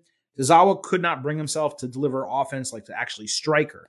Uh, and he got flipped over from eating a running boot from Ripley. Literally did a 360. Uh, yeah. Ripley, well, not, not a 360, I guess a 270, whatever. He landed flat on his face, is what I'm trying to say. Uh, Ripley blocked and then reversed a vertical suplex. They had a double botch before Tozawa countered a power bomb with a Hurricanrana. Balor tripped Tozawa, so the Profits hit a double tope onto them. Tozawa then avoided Riptide, threw Ripley into the post, and booted Dom, but Ripley avoided his flying senton. He landed hard on the ring and then hit Riptide yeah. to get the win in nearly five minutes. So the tag bout was strong babyface over heel stuff. It got the crowd going in the show open, really pumped them up. Like I said, it was a really good Des Moines crowd, but this was a very smart match to put to open the show. Pure baby faces, pure heels, and the baby faces win. That's the way to get a crowd going to kick off a three hour television show. And there were some really strong sequences in the match. And then we get the first true intergender match on WWE TV in I mean, I usually have a stat for you, right? I, I don't. I don't have a stat. Uh, I it's think, definitely it was, happened. Go ahead. I think it was Reggie versus uh, Ooh. Sasha. Ooh, that sounds right. Yeah. That sounds right. Yep. About a year, a year or two ago. That does sound correct. Now that you say that, uh, I would venture to say, even though that definitely counts because you are correct. Yeah, no, you're. I was going to say it doesn't really count because there was no thought that like like Reggie's so unimportant. You know what I mean in the entire scheme of things. Well, but there is something. There is there is something I was going to say about about like re- like the point was this felt like a real match where the woman like wants to fight the man and it mattered to a degree. Yes. Right? like like that match didn't help Sasha Banks. This match helped Rhea Ripley actively. And that's why it felt like more of a quote unquote real intergender match. But you are right. Sasha Banks and Reggie was probably the last one during the uh, Thunderdome era, I would assume that yes. yep. that's the last time we got it. Before that, it had been even longer, long time. What um, what, rem- what sorry, what reminded me about Reggie versus Sasha is that there was there was zero Reggie offense in that match. He was just doing flips and avoiding right. Sasha the whole time. He like was that, avoiding that her was and then taking offense. That's right. Yes, and this was similar. Like like although except Tozawa tried to get offense, mm-hmm. but mostly didn't. He missed. The only I think about the only thing he might have hit might have been the Hurricane Rana. Uh, but yes. like there was no there was no striking of Rhea Ripley. Uh, he he tried stuff, he missed. He tried the senton. He got so freaking high on that thing. it was crazy. He got so uh, yeah. So it was similar, but more of a step forward. And that's kind of you know we talked about a while like are they going to do Rhea versus a man? How are they going to do it? How are they going to present it? Well, they did it. They did it unannounced against a low card guy, and he didn't strike her. So, like, that's, I don't know if that's as far as it'll go or if that's just the first step that they want to do as they kind of ease into it. Yeah. But uh, it, it, was notable for a, a, number of reasons. And also, Tozawa after Raw uh, tweeted a picture of him getting bent over and pinned by Rhea Ripley the way that she pins people. and he said, My 2022 is over. Merry Christmas, Happy Holidays. I mean, you know, you go to work and you're told that that's what's going to happen. You're going to fight Rhea Ripley and that's how the match is going to end. Are you really that upset? No, I don't think I'd be that upset. In fact, I'd probably volunteer to do it. Uh, look, they had a botch moment here. That was a minor demerit to what was a good a double segment. Uh, the crowd was hot for everyone involved. Judgment Day is getting real heat. Ripley is obviously getting the Chyna comparisons, but I appreciated that this was a naturally developing match and it didn't feel forced. And I also saw a lot of people, you mentioned it, uh, they were bitching that Tozawa didn't strike her and that it wasn't a real intergender match because he didn't punch her in the face. Folks, seriously, get a grip, okay? WWE is a PG company. I think it made total sense that a man did not want to punch a woman in the face. Kayfabe or not, it made sense. Now, does that mean that it'll never happen in WWE? I don't know. We're going to see what ends up going down with Ripley. My guess is they did this to kind of dip their toe and say, yeah. was this accepted by the audience? Were there any major complaints, concerns? What was the reaction like on social media? And if they see that the reaction was, well, why the hell didn't he punch her in the face? Then maybe they're going to feel like they have a little bit more flexibility to do what would be considered a real wrestling match, but obviously not have moments where a guy is beating down a woman, right? That that's going to be a different look yep. than having an equal 50-50 wrestling match. So look, I, I mentioned this a couple weeks ago on the show, Chris. There are numerous women on the WWE main roster right now that have intergender wrestling experience. Most of all, being Candice LeRae. You can bet your ass she is salivating at seeing this on TV and thinking, oh, I might be able to actually do that now. Uh, Xavier Woods tweeted, uh, if you remember back in the Thunderdome era, Retribution, when they came out, he had a storyline where he fought every single member of Retribution one on one except Reckoning, who is Mia Yim. And he he walked to the ring one time. He's like, I want Reckoning. He screamed about it. We yeah. loved it. We popped for yeah. it. He yeah. never got to fight her. And so he tweeted during Raw, the, the dream's still alive. I can actually fight Reckoning. Like I can, I can complete the journey and beat all the members of Retribution. There are numerous WWE superstars saw this and got excited about it, and fans got excited about it, and I was excited about it. So, look, I don't think that Rhea Ripley, and I hope, I actually do hope that Rhea Ripley does not like go on a Chyna run and win the United States Championship, which is what it would be on Raw or any of that. She doesn't need it, but if she could fight a couple dudes, the right people and really, Tozawa was like the best example. Maybe everyone else is just jobbers, maybe two dudes, two on one, something like that. Um, if she could do some of those things and just make herself look truly beastly, then you have the Beth Phoenix feud that everyone thinks is coming up, myself included, and then potentially the match Bianca Belair versus Rhea Ripley. And whether it's for the title or whether it's a whole year down the line, that's going to be a big moment for her as well. Uh, we're putting together the Getting Over Awards, aka The meaties. Okay, I like. I understand the delay's a gimmick. Let's shorten it up. Let's go fifty percent shorter. um, but no, we have those awards coming up, and there's a category: breakout superstar of the year, breakout wrestler. I'm sorry, of the year, and there's a lot of names on that list. And Rhea's breakout has really been late in the year, so I don't know if she's going to win the award, but she's on that list. She's one of the breakout stars in professional wrestling in 2022. It's great to see. I loved both parts of this segment. It was a double good. Definite good. All right. I know I just kind of rambled there. Sorry, but I had a lot to say. And obviously, clearly, I'm a huge fan of Rhea. And then, in terms of main segments, last thing here Dexter Lumis fought Miz in a winner take all ladder match. Lumis did a superplex off a ladder propped up horizontally in the corner. Then he dropped an open ladder pointed at the Miz's balls and drop kicked it into his balls. Uh, Miz later knocked Lumis off a ladder, escaped silence through the ropes, hit a draping neckbreaker to the outside, squashed Lumis inside a ladder, and threw a dozen chairs plus a desk chair on top of him. Then he faked out the crowd by pretending to grab a table, and they booed him relentlessly after that, which was so great. And then he attacked Johnny Gargano. That left an opening for Lumis to kind of like come to and, and remove himself from the pile that he was underneath. Uh, he caught Miz with a Uranage into the desk lid that was on top of a ladder outside. However, when Lumis put Miz on the announce table and tried to do a leg drop off of a ladder into the announce table, Miz moved. He went to grab the money on top of the ladder in the ring, but Lumis pushed him off the ladder and got his hands on the hook. Just then, Bronson Reed runs in from the crowd. He returns to WWE, pulls Lumis down, and hits the tsunami on him as Miz came to, climbed the ladder, grabbed the money, with Reed kind of standing there celebrating underneath him on top of the ladder. So, look, this was kind of a rough match. Like we talked before about Lumis's methodical ring work being really, really tough on the main roster audience. It's tough to digest when it's slow and just, like I said, methodical in that manner. And working a match with Miz that went way too long certainly exposed that. However, there were enough spots in this match that popped the crowd and popped me, and the return of Reed made for a really meaningful finish.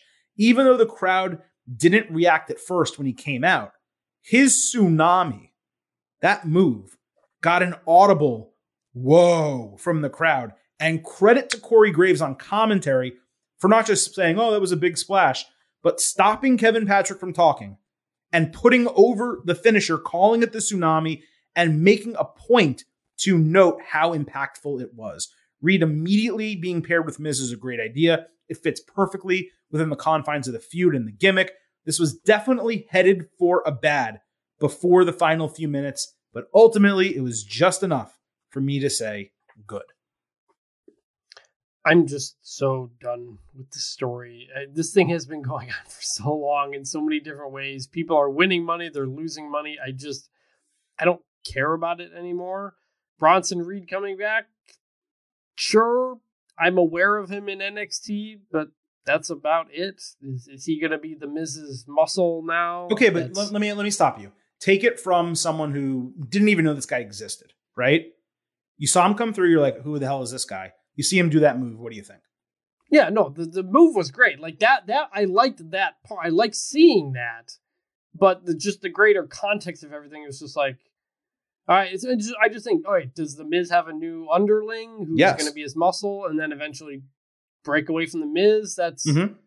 that's a mixed track record. You know, guys as Miz underlings work great, and then when they leave the Miz, it doesn't work out. So like that's sometimes they do, and comes, sometimes they don't. It's happened it's, a lot. It's just yeah. It, it, yeah, it happens a lot. So I was like, all right, I guess we'll do this again. I don't know. I'm just very much done with this story to be over. I, I'm very uh, the good bad scale. I'm I'm very very close. I, I guess I'll say just I guess I'll say good because you know they they put the effort in and it was a ladder match, so it, it was a lot there. But um, I'm just I'm done with this money thing, man. Like where has this story gone? Yeah, so bizarre. This is going to be up for worst storyline of the year. I think that's one of our awards. really. You uh, think so? I think I think this should be up there. Yeah. Oh, I, I disagree with that. I don't think this is worst storyline by any means. I, I, certainly agree. There's been numerous parts where it's like, all right, this is like repetitive and it's going way too long without anything happening. But I don't think it's a bad storyline. I just think it's a low card storyline right now, and there's a lot of moving parts in it. And look, I don't know where they're going. Like, what is the payoff with Dexter Lumis? I don't think they know where they're going. Johnny Gargano, the, the, Miz, and Bronson Reed. Like, I'm just saying, in a vacuum, this was good because it was a high effort ladder match, even if there yes. weren't necessarily. It wasn't the best bell to bell, you know, match that I've ever seen. There was a lot of effort, a lot of big spots, big moves, and then we got a return that, eh, to me, ended with a major impactful move. So that's why I said good. But I agree, it certainly wasn't like anything to write home about. It's also the last thing that we're talking about on the show. Think about how many episodes we've done, the good, the bad, and the ugly, where some of those last things we talk about, we're like, oh my God, it was the worst thing in the world. This was so ugly. This was so bad, blah, blah, blah. Chris, we just went through an entire good, bad, and ugly segment. For the first time in the history of this podcast, we didn't say bad or ugly. Every single thing we said was good. And yes, two of I don't think it's made, the first. I don't think it's the first. I think for me, it's the first. I think one. No, uh, a couple of those first Triple H episodes we had all. No, there was still we a couple. Like a, uh, I think we went. I thought we went like a week or two without a bad. I think we've started. almost gone since Triple H took over. I don't know how many uglies we've given out. In fact, it's less than less than ten. It, no, no, it's less than freaking five or six. I think you know, like yeah. us combined for each one. Um, but bads we've given plenty of them, and usually at least one per episode. And I've I've remarked numerous times, oh, we almost got out of it without a bad. Like it was so close. I'm pretty sure this is the first time that we've gone all goods, start to finish. We have some listeners who like to keep track. You guys can let us know if I'm wrong. Uh, before we quickly move on, I just want to say one more thing. I see these constant comments from the IWC people online that the WWE returns are failures because the crowd doesn't react to them. Okay, first of all, Bray Wyatt and Braun Strowman got right now. What would you say? That's a big talking part right now. All the Triple H like guys coming back. That's a whole thing now. So let's let's dissect it really quick. Bray Wyatt and Braun Strowman got both got monster reactions. They were made men on the main roster. Okay.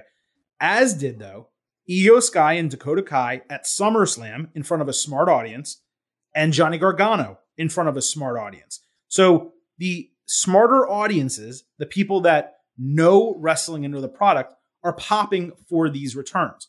The wrestlers who are not getting huge pops upon debuting are people from NXT who main roster fans have no reason to know.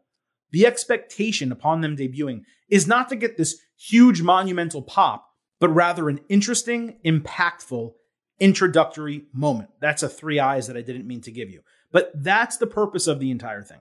And I'm not really sure how people don't understand that, or if they're just being disingenuous, or they see that just because someone shows up on AEW, which by the way always has smart crowds, that they always get a big pop. So like Minoru Suzuki shows up, or uh, Trent Seven most recently showed up, or Maki Itoh shows up, and the AEW crowd goes wild for them. That's because they're fans of that type of wrestling. If Minoru Suzuki showed up on WWE, people would, don't know who he is. He's not going to get a huge no. pop, even though the guy's a freaking legend. I'm saying if he showed up in Des Moines, Iowa. Now, if Minoru yeah. Suzuki showed up at a WWE show in Chicago or in Montreal, it's going to be a huge pop. So I don't understand how people can't differentiate between there are big stars and then there's people who just show up and get added to the roster. And this has happened throughout the history of wrestling. Sometimes people just run in and you're like, who the hell is that? And then eventually you learn who they are and you either like them or you don't. So a, a person returning or coming back and not getting a monster pop, that doesn't mean shit if the roster, if the if the uh, fans, I'm sorry, not the roster, if the fans aren't really supposed to know who they are. And Bronson Reed had zero matches on the main roster. I think he may have had a main event match, possibly, or like a Raw dark match or two or something like that. He, he and when I say main event, I obviously mean the, the show main event, not the main event of Raw or anything like that. And yes, he was on NXT. He was briefly North American champion. For me, I don't have any issue with stuff like that. Well, I mean, to me, more than anything, they just needed to rebuild depth on the roster. I mean, this the, all the cuts over the last two years, they were down to not a lot of people. Like they they they need people to fill spots. And I think if you look at whom if you look at most of the people Triple H has brought back, they're in lower to mid card. Candice LeRae, Johnny Gargano, uh, Hit Row until they won the number one contendership. Like it, it, it's a lot of people just kind of filling some space that needed to be filled. And, and that's it more than anything. And it's going to take time to build a lot of them up. Bray Wyatt and Braun Strowman are different because those are former world champions. Like that, that that's just it's naturally going to be different. A lot of these NXT people who are coming back, Um, it's it's getting them back on on the tracks again to start to, to to bring them up. I think it's fair to say a lot of the people who have brought back have not been impactful. Yeah, but again, it was about building depth, and a lot of those people who make their big debuts on AEW, like a month later, they're not doing anything. Like it's it's mm-hmm. the same thing over there where they you just they're, they're but don't forget you're comparing debuts. Either. You're comparing debuts of like like Adam Cole and Miro well, and these people Cole, to hit Brian row. Danielson, yeah. you know, you, yeah, you can't. I, those are not apples to apples comparisons. Right. That too. Like so Saraya just, returning and, and CM Punk showing up at, at AEW, those yeah. are akin and, to Bray Wyatt and, and Braun Strowman, just in terms of like yeah. the knowledge of the audience. But a lot of yes, these people are showing up, they just don't, don't, know. Right. And I don't care. Most of the people, Bronson Reed's not gonna get a pop. He wouldn't have got a. He wouldn't have gotten a pop in AEW either. Neither would have hit. Uh, no, he, no, that's not true. He would have gotten a pop in AEW.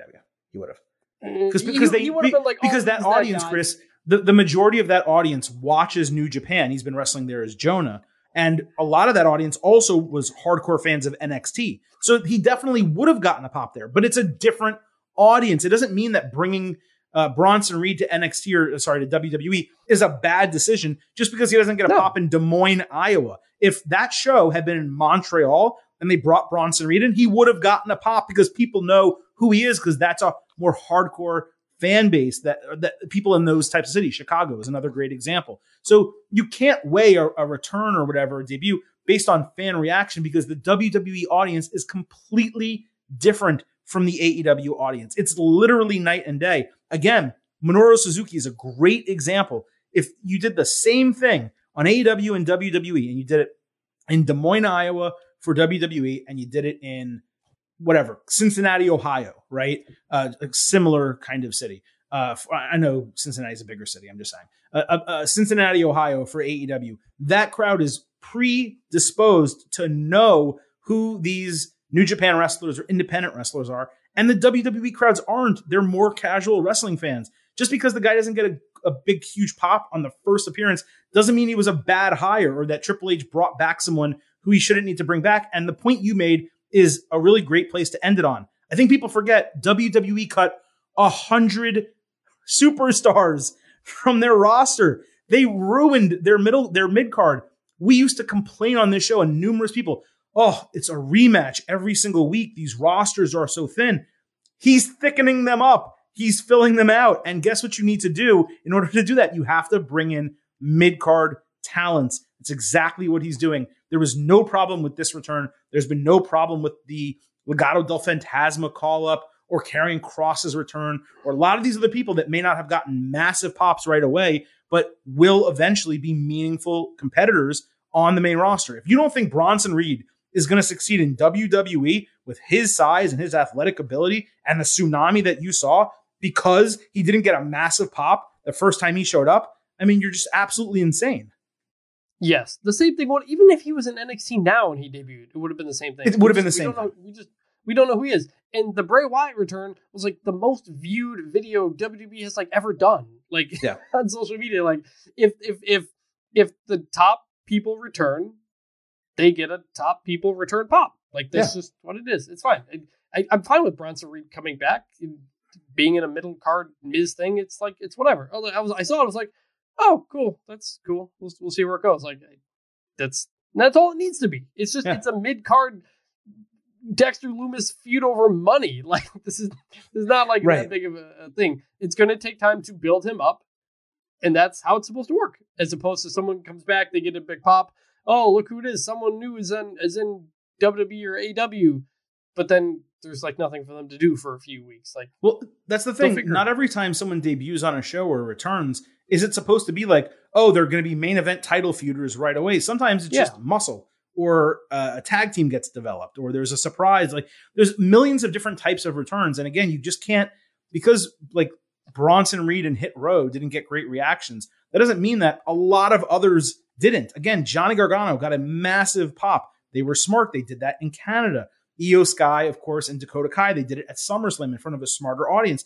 These are people who also were only in NXT. I know Gargano had a couple matches on the main roster during that weird period, but you, I think you get the point I'm trying to make. It matters where you do it, and it matters in what context you do it. And here, I thought it was successful. I don't think it was like a grand slam home run or anything, but they brought him back in a good spot. They paired him with The Miz. That generally works. There are examples where it doesn't, but Bronson Reed's a super talented dude. And what I saw right away impressed me. Agree. Agree. And then lastly, before we kind of close things out here, just wanted to mention that uh, you know Pearce had a number of like backstage segments. He was all over the place. One thing we didn't talk about is he was asked by an interviewer, you know, what's the update with Bobby Lashley? When when's he coming back? And he's like, he'll be back to work sooner than later, but I don't want to get into the private details of our conversation. Right as he finished saying that, MVP approached Pearce and he said, Can I have a word with you? Pearce got called away by a referee. But we have not seen Omos in weeks. And I don't know, man. I kind of talked about this. I think it was last week or two weeks ago. Maybe there's a possibility of Hurt Business reforming. We saw Cedric Alexander get attacked backstage. Last time we saw Shelton Benjamin, he lost a match. Same night, I think, as Cedric Alexander did. Bobby Lashley's now gone. MVP's talking to Pearce. Am I kind of stretching it, or do you think this is possible? No, I had that exact thought. They're talking Bobby Lashley. MVP shows up. I was like, oh, uh, we gonna do something here. So that's my, that. My read on it too was that that's what they're hinting at. So we'll see. They know yeah. everybody wants Hurt Business back. Triple H has brought things back that went away. People, gimmicks, whatever. Like it would totally make sense for him to want to bring that back. Absolutely. All right. A very good week of WWE programming heading into the holiday season, which technically has already uh, begun. But I appreciate all of you joining us once again for a deep dive into the world of WWE here on the Getting Over Wrestling podcast. We do actually have some important news to discuss briefly on the way out of what our schedule is going to look like coming up. This week, of course, uh, before we are done, we on Thursday we'll have our latest AEW and NXT show, so be sure not to miss that. Next week, the final week of 2022 will be our first of two special editions of Getting Over. Not only will we have our WWE episode next week and our AEW NXT show, Vintage Chris Vannini and I, the Silver King Adam Silverstein, we will convene for a special 2022 year in review episode of the Getting Over Wrestling podcast covering all the major news stories and absolutely wild happenings that went down in 2022, which may well have been one of the craziest years, if not the craziest year, in professional wrestling history. And then the first week of 2023, yes, we will have your WWE episode, we will have your AEW NXT episode, but we will also bring you the 2022 Getting Over Awards, aka the meaties. So the awards will drop the first week of 2023, looking back on everything that went down the prior 12 months. Point being, we have a lot of great stuff coming for your ear holes here from the Getting Over Wrestling podcast. And I appreciated you all joining us for one more year as we begin to close things out and wrap up 2022. On the way out, allow me to remind you that this show So head on over to Apple Podcasts on Spotify, drop those five star ratings on Apple, leave a five star written review, tell everyone why you listen, why they should subscribe. And if you do, as you heard earlier, we will read it live right here on the show. Also, do not forget to follow us on Twitter at Getting Overcast for analysis during the show's episode drops, news, highlights, great stuff all week, every single week. Thank you all once again for listening to the latest edition here of the Getting Over Wrestling podcast for Vintage Chris Vannini. This is the Silver King Adam Silverstein signing off and leaving you with just three final words. Bye for now.